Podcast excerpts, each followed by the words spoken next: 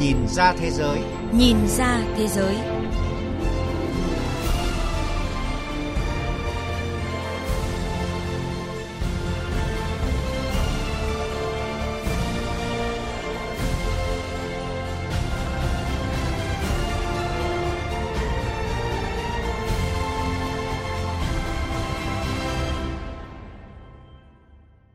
Trong khung giờ quen thuộc của Nhìn ra thế giới hôm nay, mời quý vị và các bạn cùng nghe biên tập viên Thúy Ngọc điểm nhanh một số nội dung đáng chú ý trên các trang báo quốc tế số ra hôm nay.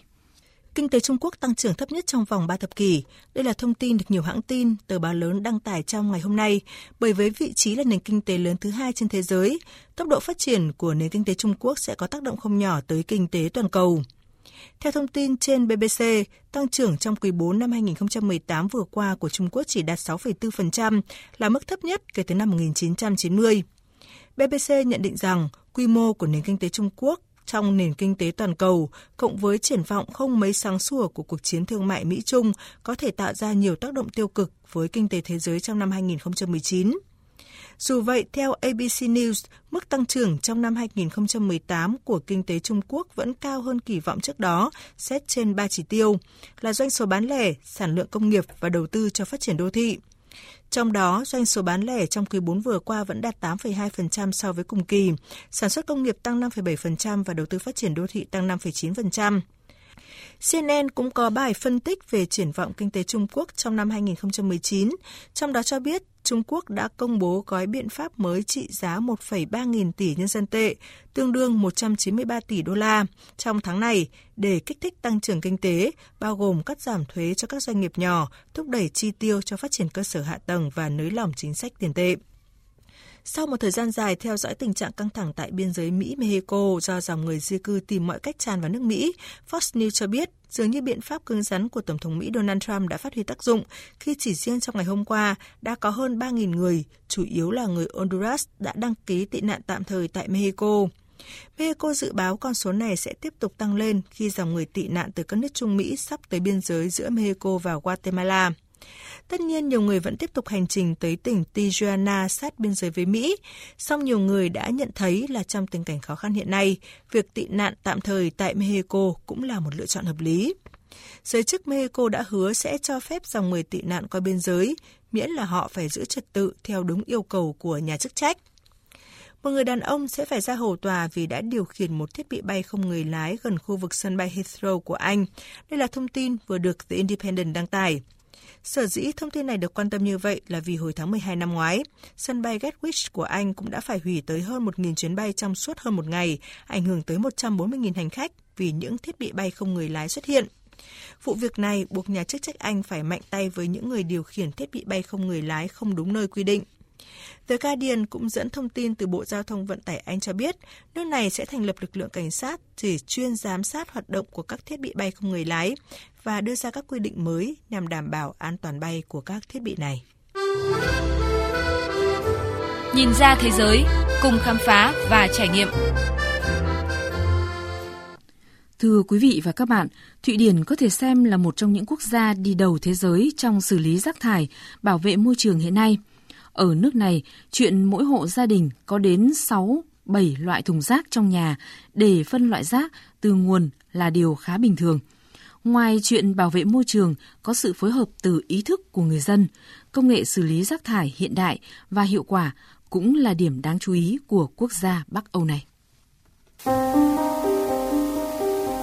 Thụy Điển, người dân đã thực hiện phân loại rác thải từ năm 1970. 47% rác được tái chế và 52% được đốt để sản xuất nhiệt và điện. Chỉ có 1% rác thải phải chôn lấp. Quy trình xử lý rác tại quốc gia nhập khẩu rác tái chế gồm có người dân phân loại rác ngay khi vứt bỏ tại các thùng rác. Rác sau khi thu gom sẽ được đem đi đốt. Thụy Điển sử dụng buồng đốt với nhiệt độ tới 900 độ C. Nhiệt lượng tỏa ra trong quá trình đốt được sử dụng để sản xuất điện. Vào mùa đông, một phần nhiệt lượng sẽ được dùng để sưởi ấm tới từng hộ gia đình. 50% lượng điện tiêu thụ tại Thụy Điển đến từ năng lượng tái tạo này. Khí thải được lọc qua nhiều quy trình để loại bỏ độc tố và thả ra không khí. Trọng lượng rác còn lại sau khi đốt là khoảng 15%. Cho rác được tiếp tục sàng lọc. Sứ ngói không cháy sẽ dùng để làm đường. Với hệ thống tái chế xử lý rác thải hiện đại và hiệu quả này, đất nước Thụy Điển đã tái chế được 99% lượng rác thải và chỉ còn 1% tổng lượng rác không thể tái chế và phải chôn lấp. Công nghệ xử lý rác hiệu quả phát triển đến mức Thụy Điển phải nhập khẩu rác từ các nước khác để có đủ nguyên liệu cho các nhà máy hoạt động. Và xử lý rác có thể coi là một ngành kinh tế ở Thụy Điển với sự tham gia của gần 100 doanh nghiệp nhà nước và tư nhân. Trong khi xử lý rác thải vẫn là chuyện đau đầu với nhiều quốc gia kể cả với các nước ở châu Âu, thì ở Thụy Điển mỗi năm nước này nhập khẩu 800.000 tấn rác từ các nước khác. Bà Anna Karin Gripwald, giám đốc truyền thông của Hiệp hội tái chế của cơ quan xử lý rác thải Thụy Điển cho biết. Rác thải bây giờ đã trở thành hàng hóa, đem lại nguồn thu nhập cho chúng tôi. Hàng năm chúng tôi nhập khẩu gần 800.000 tấn rác thải, chủ yếu từ Na Uy, Anh, Ireland và Italia. Nhờ máy móc tự động, cả hệ thống vận hành xử lý rác thải ở Thụy Điển không cần nhiều nhân công. Bên cạnh đó, công việc cũng đơn giản hơn nhiều khi bản thân mỗi người dân đã hình thành thói quen phân loại rác từ đầu. Việc tiếp tục nâng cao nhận thức của cộng đồng liên quan đến các vấn đề rác thải và bảo vệ môi trường cũng là công việc mà các doanh nghiệp xử lý rác thải thường xuyên phối hợp thực hiện cùng các thành phố. Ông Gordon Scott Lăng, phụ trách truyền thông của công ty xử lý rác thải Oresan Craft bày tỏ. Tôi cho rằng về lâu dài, thế giới cần thải ít hơn lượng rác thải ra môi trường và trong việc xử lý vấn đề rác thải hiện nay trên thế giới thì việc đốt rác thải và thu được năng lượng từ việc đốt này là một giải pháp hiệu quả.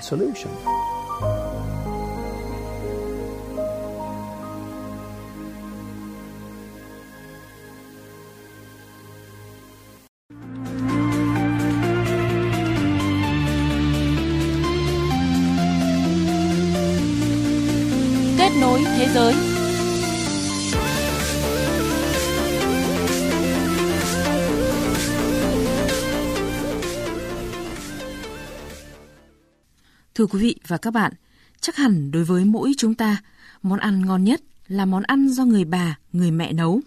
Xuất phát từ ý tưởng này, một nhà hàng được thành lập tại New York, Mỹ. Nhà hàng mang tên Enoteca Maria, tạm dịch là những người bà trên khắp thế giới. Tiết mục Kết nối Thế giới hôm nay mời quý vị và các bạn ghé thăm nhà hàng độc đáo này. Nhà hàng Enoteca Maria tọa lạc tại đường Hyatt, thành phố New York, Mỹ.